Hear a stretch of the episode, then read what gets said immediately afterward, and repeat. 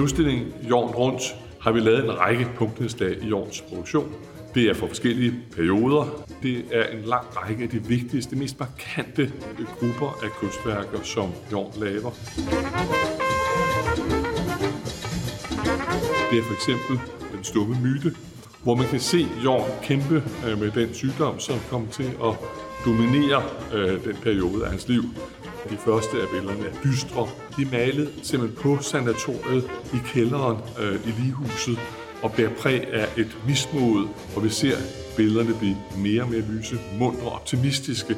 Man kan se, at han genvinder øh, troen på livet.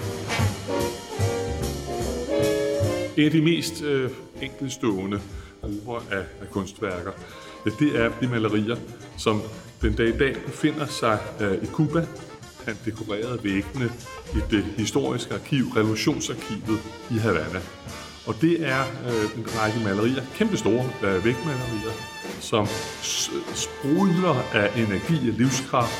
Vi har fået lov til at fotografere dem i øh, 3D i huset, og vi har selvfølgelig lavet nogle lydoptagelser øh, ude fra arkivet, så man også hører lyden udefra, så man i virkeligheden føler sig hensat til øh, det her vand, som man ikke kan besøge i øjeblikket.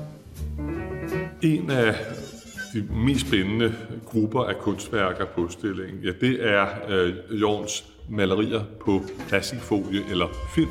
Øh, helt usædvanligt. En Asger Jorn, som pludselig er eksperimenterende, prøver et helt nyt materiale, øh, som han leger med. Det er billeder, som aldrig har været vist.